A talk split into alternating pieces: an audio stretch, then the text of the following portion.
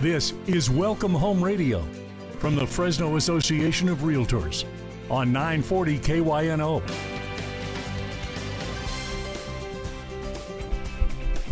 Well, good morning and welcome to Welcome Home Radio. This is Don Scordino, your host on our Valley's most informative real estate talk show. This hour is being brought to you by the Fresno Association of Realtors, and the goal that we have is to provide you with, with real facts, real stats about our local market, and um, also about our community, because the community is home too. That's all part of the same equation.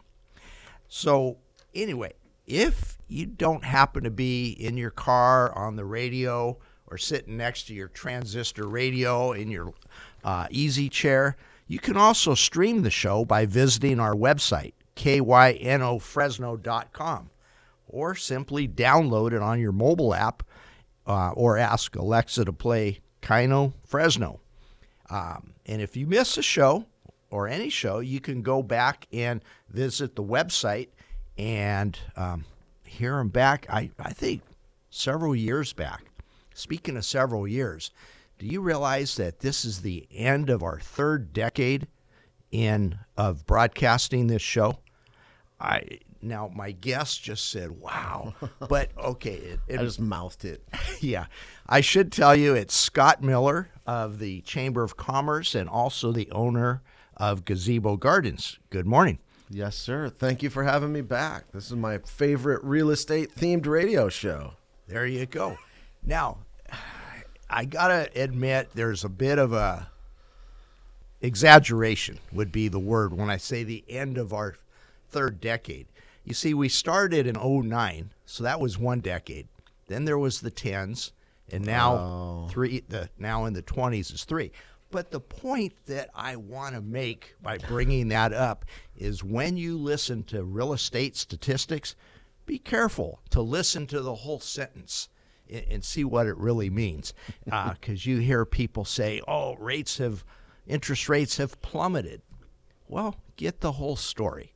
Plummeted may not be the right word, or uh, prices have gone through the roof. Get the real story. So, I already know all that stuff. I'm in my third decade of listening to this radio show. There you go. See? Yeah. In fact, I got to know Scott because uh, Scott and a couple of his um partners would right. would uh, do a show right after Welcome Home Radio called The Valley, Valley Grown. Grown. Yeah, that was fun. You miss that, don't you? I really do. We had some. We had some great times. COVID kind of broke up that that band, and and uh, we never. We haven't. We haven't. Uh, we haven't ever gotten it back together. In fact, I want to call those guys and talk about plants with them. Thank you for bringing that up. Yeah, yeah. And we are going to talk about plants uh, today too, uh, landscaping, what it does for real estate values. But uh, first of all, I want to jump into this Chamber of Commerce thing that you're involved in. Sure. How did you get involved?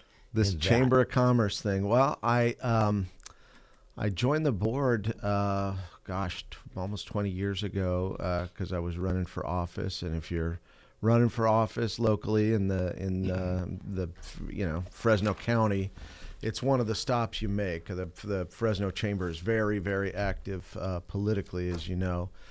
And uh, I did not win uh, the election that year, but I did. Uh, I did get, start getting involved. With they asked me to be on the board, and I was already a business owner by that time. And and uh, gosh, I just made some, uh, learned an awful lot. Got some great mentors out of the gig, and and uh, now all these years later, uh, I, I'm acting as the CEO of the organization. So yeah, Wow. I really love the chamber, unironically. So, what does a Chamber of Commerce do? That's a that's a very common question. No, chambers uh, are are or business organizations, associations of uh, of businesses, and they're kind of different from place to place, but they generally the the common theme would be um, uh, that they that they advocate on behalf of business and uh, generally on behalf of their community. In the case of the Fresno Chamber, we are the chamber of the city and the county of Fresno, and we were established in 1885. And pretty uh, we're pretty big. We're the fifth largest uh, chamber in California and uh, very very active one. So our programs are uh, that we have a lot of uh, educational programs, and when we talk about education, we're talking about not just educating businesses themselves, but uh, about new things that are coming along. We do one. In fact, we have a small business university uh, webinar in January that's very popular because uh, we talk about the new laws. We have Sagaser, Watkins, and Wieland come in and talk about all the new things, and that's free to members. Uh, so uh, th- that's my little plug. Join the chamber. You get free webinars about uh, things. But also, so it's three things the chamber does. Let me just back up really quick. So we do education. Uh, we do the types of networking things that uh, that that you you know chambers for ribbon cuttings and mixers and the types of things where we get business people together to kind of generate leads and you know magnify uh, the situation. And then we also do advocacy, lots and lots of advocacy. Um, uh, we're a very, very active uh, chamber, politically speaking. We have a PAC we we partner sometimes with the Fresno Association of Realtors pretty successfully on getting people elected. So, mm-hmm. and I have, as you were describing what a chamber of commerce is, that it, it reminded me of that's exactly what the Fresno Association of Realtors is. It it does not own a real estate franchise. Uh, it's just a group of real estate professionals and offices that have joined together for those three things education, networking, and advocacy. Yeah. Well, I mean, it, it, probably makes a lot of sense that our, our missions dovetail so well. I, I mean, uh, you know this, uh, but but uh, we we see members of our board are at the same meetings constantly throughout the week with members of your board.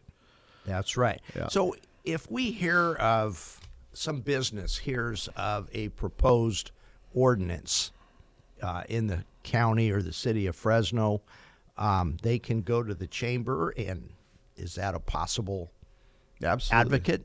Yeah, we have a um, we have a very active committee called our Government Affairs Committee, and they meet once a month, and that's all. That's all we talk about in that committee is what what's what what's the new thing coming uh, coming through the government that's either going to affect business uh, for the better or for the worse, and then uh, and, and, and we'll take it up, and and uh, so you'll see you'll see us in front of the city council or in front of the board of supervisors quite frequently. So we we take on state issues. I have seen yeah. you at the city council meetings. Yes, sir. Yeah. um, yeah, and actually, that's great that we have a, a chamber of commerce that will help the little guy. Maybe it's a five person business that doesn't on its own have a lot of clout. But if you could if that five person business can go to the chamber of commerce, make some sense in their proposal or their response to a, a, proposal, then that's a, a much bigger organization can carry that forward, and that's the Chamber of Commerce. Yeah, and odds are, if there's something affecting one five person business, it's going to be affecting many of them. And when we all get together, uh, we our, our voices count. All right, that makes a lot of sense. So, what does it cost for a business to join the Chamber of Commerce? Uh, it's it has to do with how many um, how many employees you have there's a there's a little um, spreadsheet on the website, but basically for a, for a ten employees and less, it's four hundred sixty five dollars a year. Okay, I thought but we do an awful lot for that. Yeah. Um, I thought you're going to give the uh, attorney response. Well, it depends. well, it does depend, but I people, you know, but I'm not. Uh, uh, there's there's for most businesses because most businesses most of our members are under uh, under 10 employees and so for most businesses it's $465 how many people are on your board? Uh, 27 whoa. I think yeah. and you got to run that. That that'd be like well, her, that's like herding cats. How many people are on your board? 12 sheesh. Yeah i know it's easy All right. Um, with that, we are going to go to our first commercial break. But when we get back, we're going to do our little segment on what the adults have learned from the kids on what a home really means. So stay tuned to Welcome Home Radio.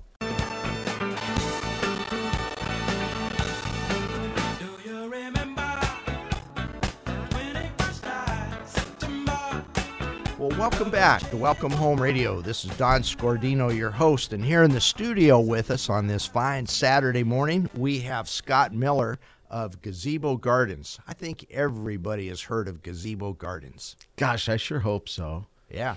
And it's hard not to drive by it because you were, like, I, I would say geographically right in the center of Fresno. I believe that to be the truth. It's pretty close to the truth. No more Yeah. than one block off. Yeah, yeah. No, we are really. Uh, I, I just feel so lucky. You know, I, you, a place like that, you don't really own it. It's just we just get to take care of it for a little while. It's we had our hundred year anniversary in 2022, and I didn't know you were that old, Scott. that's what I'm saying. Yeah, there were there were others who came before me, and, and God willing, there'll be others who come after me. But uh, but yeah, I re- it's a it's a really it's a really neat place. All right. And on Friday nights, Thursdays, Fridays, and Saturdays, and sometimes Sunday brunch. Yeah, where the, we have food, what do food you trucks. do on the, at those times? Uh, we uh, we have a, a beer garden. The whole nursery becomes a beer garden, and uh, we'll have seven or ten food trucks out there and a, and a live band. And it's been a, um, that beer garden project has been a, a really uh, really successful for us, and it was just so lucky. We were just so. It wasn't a plan. People say, "Oh, how'd you make that happen? What kind of plan did you have to do that?" It was before there were a lot of these food truck gatherings around town, and uh, it was August one year, and I was there with uh, with our my our business partner in the nursery business. Uh, August is slow. Those hundred and ten degree days are lonely, and you work extra imagine. hard trying to keep everything alive, and you don't see any customers, and I. I turned to Diana, who was on the radio show with us for all those years, and I said, "What would it take for you want to want to be here today?" And she said, "You know, it'd be cool if there were if we had a bar in here. That would help quite a bit." So that's what kind of gave us the idea, and and uh, it, it caught on. Well, and when I was 19 and 20 years old, I worked in the landscape business, and we always had a beer after work. yeah, oh, yeah, absolutely. Oh wait, no, I waited till I was 21 though. I, I just corrected myself. All right. Hey, let's get into our segment now. This is what the adults have learned from the kids on what a home really means. And a couple months ago, we had uh, the Homewards essay contest. We asked the kids to write a 150 word essay on what does my home mean to me. There was an extra question in there too, in case we needed a tiebreaker, and that was what am I most proud of? Well, I'm going to read you a handful of the excerpts from there. So, not the whole essay. How old are these kids? Um, Various ages, or yeah, we, we had three categories. We had high school, so 9 through 12. Yeah. Then we had fifth, sixth, seventh, and eighth grade. I take that back. Sixth, seventh, and eighth grade. And then fifth grade and under it were the three categories. So some of these are from first graders, some of these are from 12th graders. I can't wait. Let's hear them. All right. Um, here's one that was written by Grace, who is a second grader. And, and this is just one sentence out of the many in her essay. Her home means everything to me. Period. I, I just thought that was great how she just delivered it simply. Um, and then she went on to say, I'm most proud of my dinosaur pictures in my room. Now that sounds like a second grade. it sure does. And All she's right. probably not the only person who feels that way about their home. Right. And I'm going to give some more here, but keep in mind adult conversations um, at the beer gardens are probably, oh, yeah, I got an interest rate of 3.5, or uh, it's a buyer's market, it's a seller's market. You don't hear that from these kids. You hear what a home really is all about. So here's one by Ray Lynn, a fifth grader. In my home, my family makes memories. There's another one. Yeah. Yeah. It's just, I mean, that is that's the center of the kid's life. So Absolutely. Zoe, a third grader, said, "My home is where I feel safe." That's good. Wow. Eh, Yeah. Are these real? These are real? Yes. I, come on. You know me. I can't make this stuff up.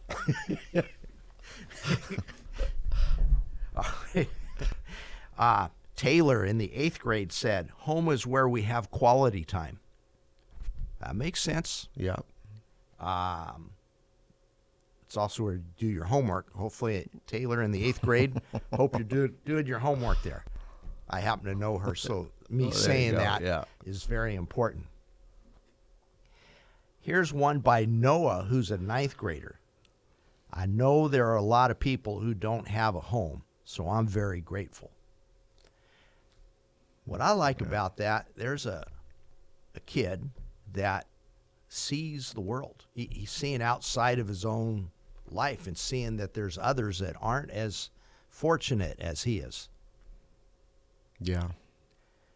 So thank you, Noah, for giving that. And here's our last one. And this is written by a meek, a first grader. Papa reads me a book every night and gives me a big hug. So, And that's what home means to him. Those are good. yeah. So I think what we learn from the kids is what what a home really is. You know, uh, adults can get too tied up uh, in uh, numbers and timing the market just right. Well, let's say you were to time the market and um, you had to wait five years for the absolute bottom. Well, you missed out on all those things that they the kids just taught us about. I'm not saying to ignore the numbers, but put it in balance. Keep focus on that. So, I've got a proposal for the Chamber of Commerce. You should start a children's division where they because you did say education Yeah. was part of what you guys do. So, here the children are educating us. Uh, that's a pretty good one. We have a we have a group called the Junior Board that's made up of uh, high school leadership uh, kids from all over the county, and you do learn a lot from uh, in a whole different way. We learn a lot from those guys. I'll bet. so, um, when you get this board all set up, the children's board, uh, maybe you can get me in there as an honorary member. You know, just You know what? just- Huh, That's to be to be hundred percent serious. I think it would be great if you would come and uh, I'm going to call you out right now. If you would, if you'd come and talk to our uh, to to uh, one of our high school programs. We have another high school program called the Young Entrepreneurs Program that we're doing in partnership with the. Um, uh, County Office of Education to, to take at risk kids and, and run them through a, a six week entrepreneurship uh, class.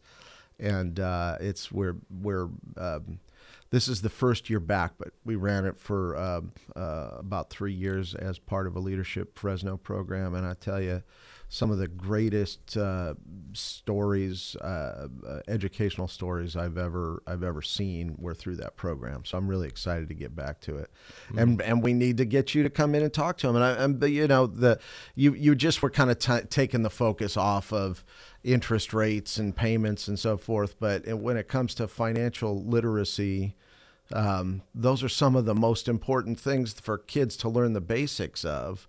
I, I think both sides. I mean, obviously, what you're saying there is is also true, but uh, but to uh, w- when you talk about those things in the context of home ownership or of car ownership or you know the the types of things that are kind of aspirational for a lot of people and once it clicks and once they understand that they can do it a, a, a you know a kid who maybe thinks that you know the the kind of American dream is out of their reach when when they start talking to people like you about those topics uh, you can you can really see the light bulb go off. So I'm gonna I'm gonna rope you in, Don. All right. It may not be too hard for you to do that because I already have a program program written. I actually a couple years ago had one of our Welcome Home Radio listeners call me up during the week and say, "Would you come and talk to my high school class about financial literacy?"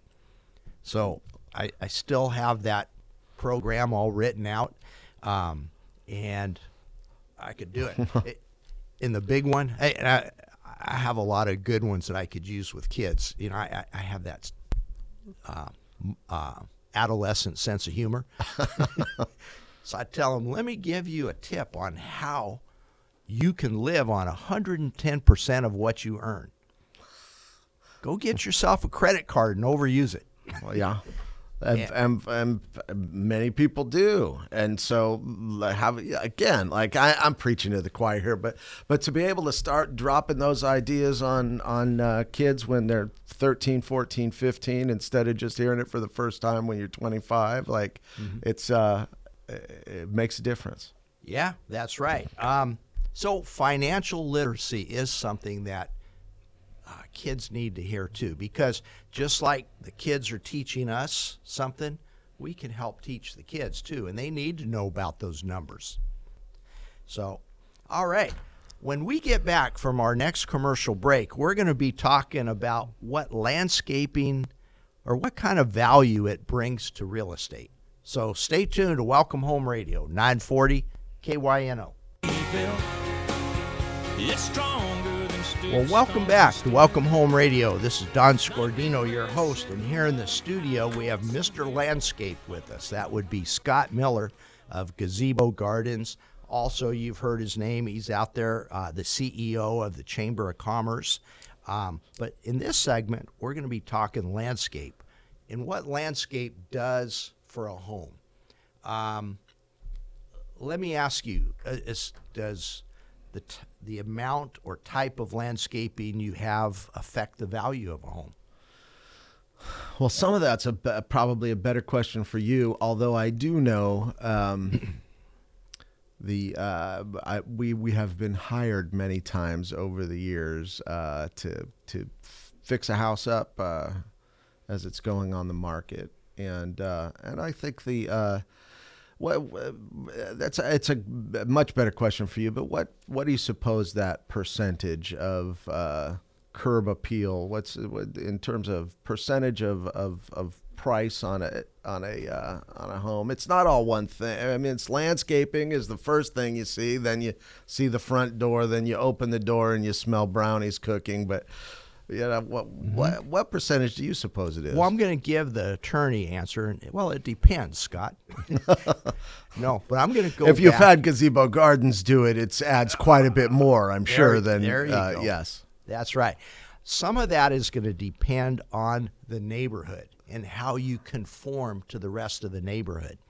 So here's a lesson I learned, geez, 30, 40 years ago. Um, I was talking to this builder who, well, actually, he was my boss too. I worked for him. and I was saying, hey, Joe, I could buy the same square footage for the same price down the street, and they're going to offer me points, buy down points. Uh, can you do that? He told me, well, then go buy that home, but don't come complaining to me in 20 years. And here's yeah. what I got from him. And he went on to explain, although he was very, very short on words, you, you, had to learn how to listen because if, if he couldn't say it in five words, he wasn't going to say it. but he said, if you can't afford to live in my neighborhood, don't buy here. And what he was really saying is, because I saw it within a year, um, the people that who did not need the help to move in there, they could afford landscaping and custom drapes and you know and stuff like that. So the landscaping in that neighborhood had mounds and boulders and olive trees, um, whereas the other neighborhood, which remember started off at about the same price, um, those people needed to be helped to get in uh, with with points. Um, and excuse me, but their their um, landscaping was much plainer. It was flat grass, Yeah. um, and even a, a year or two later, there were still sheets up on the wall, the windows rather than draperies or, Yeah. or blinds. So, yeah, there was something to that. So, and, oh, and then you fast forward 30 years, I'm going to say there's about a 10% difference in value based on, you know, same square footage, same general location, but one has much better landscaping than the other. That sounds about right to me. Of course, and the, of course, there's always the the the distinction between the the established landscaping and the recently redone landscaping and the brand new home landscaping. I I mean I my take on it is that the really established landscaping that you've been working on for a while that no amount of money can replace probably adds more to the value of a home than the than the quick one that you just throw in because your house is about to be for sale. Yeah, yeah. Let me ask you about xeriscaping. How do you spell that?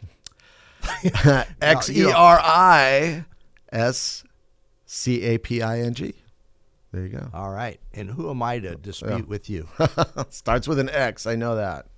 All right.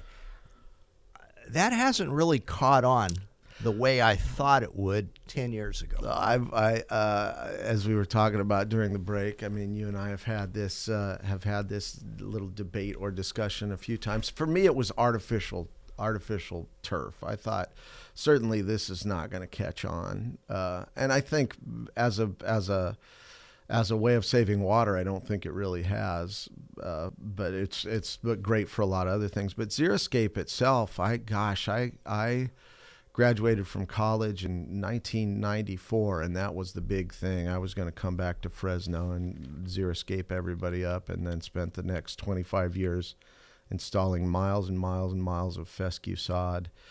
Um, I I think you know we live in a place that's always going to have big dry spells, and and and on balance seems to be getting drier. But then we had the wettest year on record just last year, so I think that um, if you like the look of gravel and plants that are pretty sparse, th- that's that's absolutely 100% fair. But that's not the only way to save water. Um, the I, in fact, one of the best drought tolerant landscapes uh, around, uh, in my opinion, is uh, is at the Chaffee Zoo, and um, and as you go from from one display to the next display, you'll see uh, quite a few different styles of landscaping, and they're all very drought tolerant and very appropriate for our climate. So, just because uh, just be, just because we need to save water doesn't mean you have to have just you know a rock with a plant next to it in your front yard.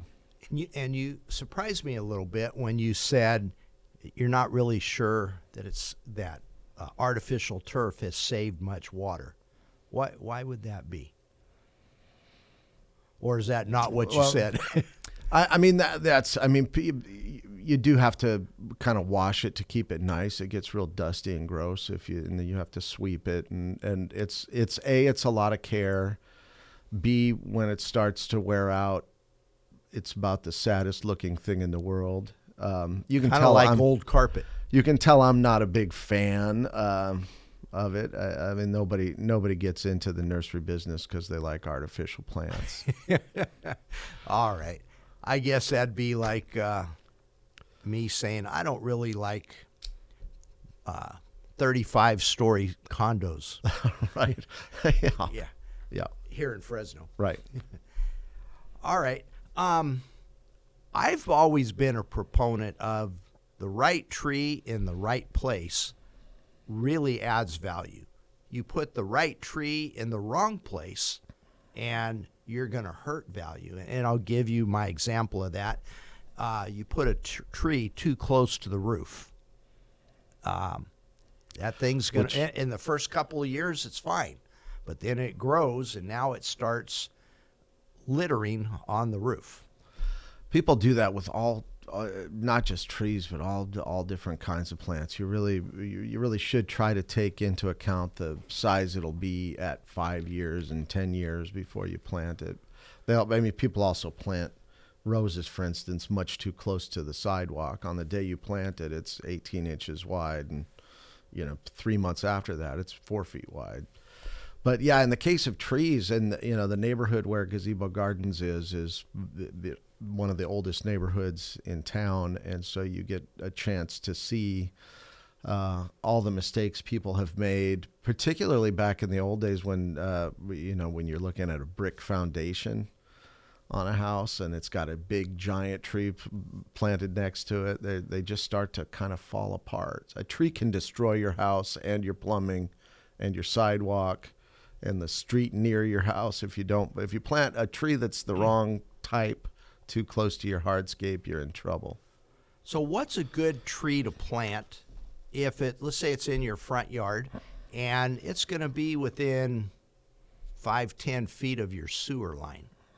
What? Uh, so you want to pick something that doesn't have root a root structure that's going to be damaging. Well new sewer lines are a lot different than old sewer lines. The and the again in these neighborhoods fig garden and the tower district and downtown you've got clay sewer pipes and iron sewer pipes that they used to just stick together. They would just push them together so they leak a little bit and then the roots find their way in. That's not as big of a problem with newer construction uh, because it doesn't leak and the roots don't know where the water is. But uh, what what can happen to the plastic pipes is that they can just get physically pushed out of the way by a tree planted too close to them, and that it's almost as bad. Um, so smaller trees, smaller trees closer to the house. Um, uh, if you're going to plant a, a larger tree, oaks and elms and ash and the types of large trees that you see around here, you want to you want to get those at least 25, 30 feet away from your house. All right. One of my favorite trees, especially ah, this time of year, is a Chinese pistache. Yeah. Are are they pretty? Is the root structure in that pretty good? They're they're a kind of a medium sized tree. The uh, I'd say the the roots are yeah, their their roots are pretty good. They don't have a lot of big surface roots, but you still wouldn't want to plant it near a septic system or or with uh, really any closer than maybe 15 or 20 feet from the house. And and that's just something people I, I will argue. People will come to the nursery and ask my advice and then argue. "Well, How how close should I put this to the house? I'll say 20 feet, and they'll say, okay, five. So five's good then. Um, yeah, go ahead. Well, they didn't tell you they bought new construction and their their front yard's only ten feet. right. Yeah, that that does make it more of a challenge, and that's an interesting one to me on the uh, on the newer newer homes, tract homes, the backyards where it literally is 30, 40 feet deep. It really gets down to who, which neighbor plants the tree first, as to, to decides what kind of trees everybody in the neighborhood's going to have. Interesting.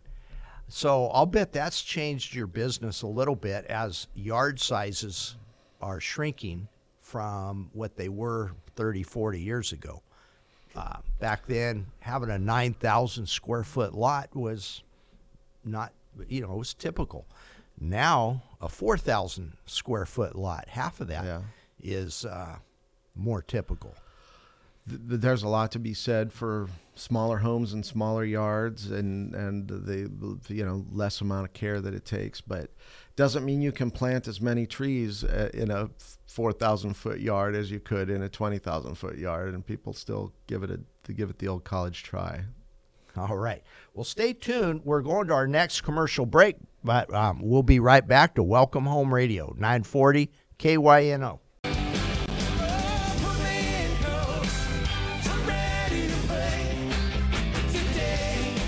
Well, welcome back to Welcome Home Radio. This is Don Scordino, your host, and here in the studio we have Scott Miller of Gazebo Gardens, and we've been talking about um, how landscape affects the value of a home.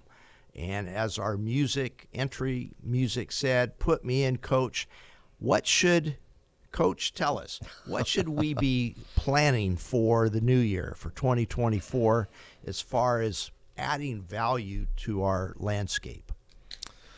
Well, uh, you know, one of the things that you mentioned is how how um, landscaping can really affect your power bills. If you if you're strategic about where you plant a tree and what kind of tree you plant, it really can have a measurable um, effect on on your heating and cooling bills. For instance, if you take a, a kind of a larger shade tree, a faster growing uh, tree like a Chinese elm, plant that on the south side of your house. Um, you know, again, 20, 15, 20 feet away from the house. Um, it will. So you mean five feet? Right. It'll get big enough, fast enough to actually shade that south wall of the home, which will lower your PG&E bills. But then it's deciduous, so the leaves fall off in the in the wintertime, and on a good sunny day like this, it'll allow the house to heat up as well. So. All right, I, I'm glad you brought that up about deciduous trees because they have a a, a two-way effect. They shade us in the summer but they allow sun in during the, the winter when you, you want a little more heat. Right. And a lot of people come in and they'll the, the questions you get at a nursery are uh, they they always crack me up. But they what the, what's a plant, uh, for instance, and on this topic, what's a tree that looks good all year long? Well, there might be some citrus trees. I think kind of look the same. You know, evergreen trees but every plant drops something. People don't want, you know, people don't want to pick up the leaves or they want nothing is blooming all the time and nothing is nothing is free from a mess. So I happen to like deciduous trees. You rake leaves, but you know, once or twice a year. What's the, what's you know, it's not the end of the world, but you get some sunlight at the time of the year when you need it the most. Right. But they also drop things into your rain gutters and so you got to keep those clean. I remember uh, I went over to see a friend one time uh, to watch a football game, and as I was walking up, I said, "Hey Dan, you better clean out your gutter. I noticed some leaves and debris in there, and a few weeds starting to grow out." He goes, uh, and I said, "You know, if you don't do that, you're going to end up with dry rot on your fascia board." And he's kind of rolled his eyes. Yeah, yeah, yeah.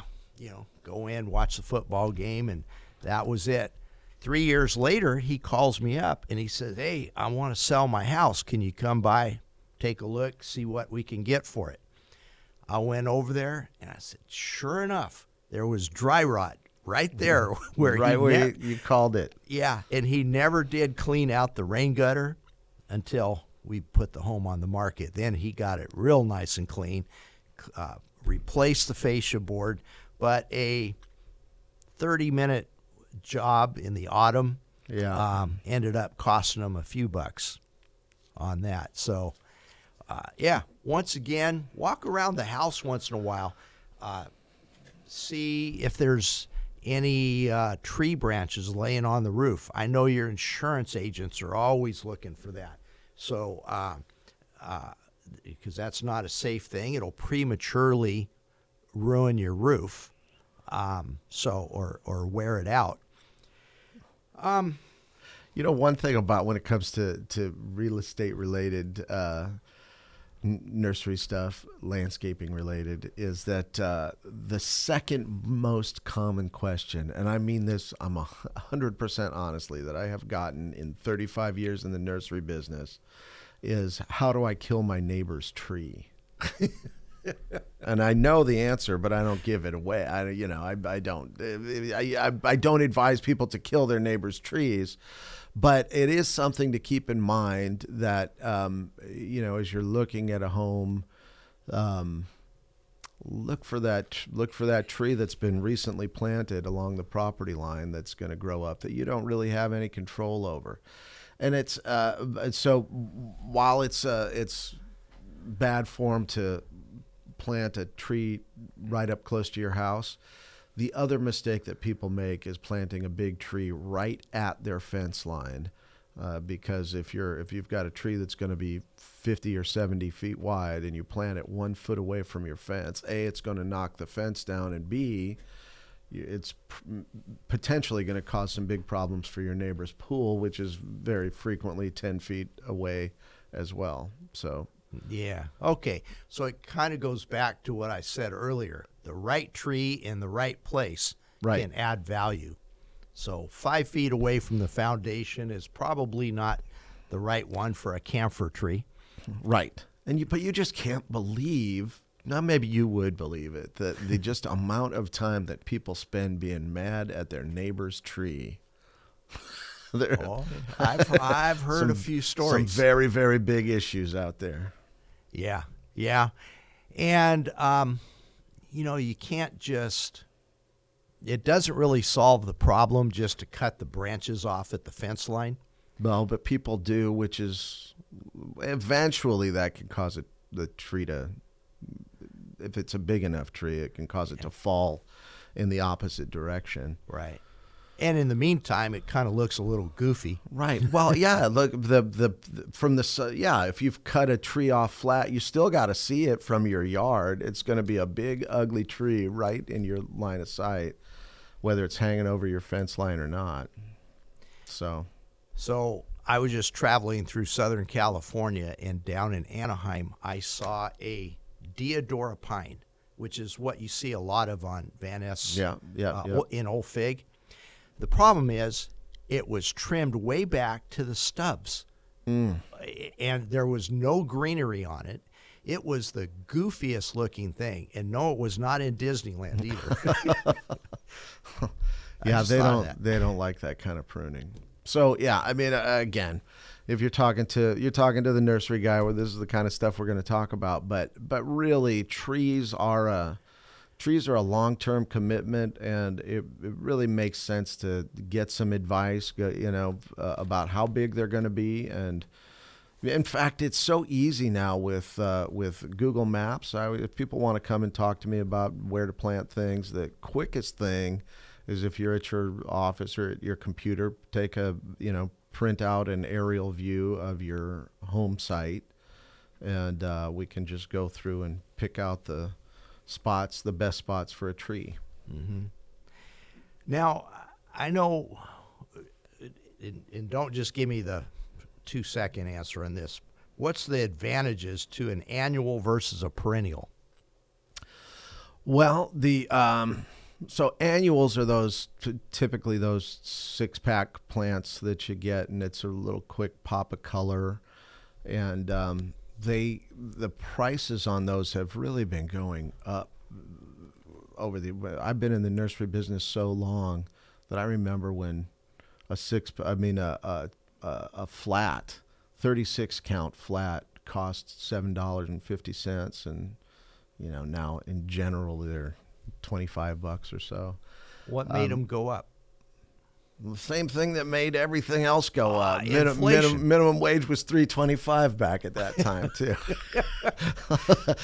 Right. yeah. I actually knew the answer to that question. oh, I know, yeah. Uh, but uh, but yeah, rhetorically speaking, yeah, everything has gone. In fact, my my my first house was sixty thousand dollars, and uh, and and I planted some I planted some seven dollar annuals in front of it, and, and, uh, And you had a 10% jump in value right there. right? But so the difference between annuals and perennials are the perennials are uh, there's herbaceous perennials that are um, that are that that don't get woody uh, like like sages and those types of things, and they'll have typically they'll have a blooming season and a season where you cut them way back. It just depends on um, a couple of things. It depends on uh, what style your landscaping is, and and really if you need it, if you if, if there's a wedding or you have a date that you're trying to hit where you, that thing better be blooming because everybody's coming over and I want to see that color, then it's better to go with annuals because you can kind of control what's going to happen with them a little bit more. But All right. Um, next question I have. You were mentioning something about the Valley Business Awards coming up. Can you tell us about that? Uh, yes, sir. So that's ba- back. That's back on the Chamber of Commerce thing. One of our one of our biggest uh, uh, awards of the year, and and in fact, the chamber's largest uh, community award is the Leon S. Peters Award, and uh, this is the 40th anniversary of the Leon S. Peters Award, and it's usually given to somebody. Um, who has done uh, really a lot for the community, um, uh, been very successful in business, and then given a lot back to the community and uh, and certainly named for Leon Leon S. Peters, who did so much for the community. But last year was Sally Caglia, and um, who just passed, and and uh, this year we'd like to. We're hoping for another uh, great one. So the um, so the uh, application you can nominate somebody for that award, and the applications are open right now, and they'll be open for the next two weeks on the chamber's website, which is www.fresnochamber.com but we would love to have some nominations for that. And there's also, in addition to the Leon S. Peters Award, there's also a, a Student Entrepreneur Award, uh, the Zinkin Award for established businesses that give a lot back. Uh, so if you, uh, it's worth looking into. All right. I want to thank you very much, Scott, for coming in and sharing your expertise, your knowledge with us, and hopefully we learned a little something about landscape but also what our Chamber of Commerce does for our community. Because don't forget, our community is our home also. So thank you very much, Scott. Couldn't have said it better myself. Thank you for having me back. All right, we'll do it again. Uh, we'll be back again next Saturday, so tune in to Welcome Home Radio. Thank you.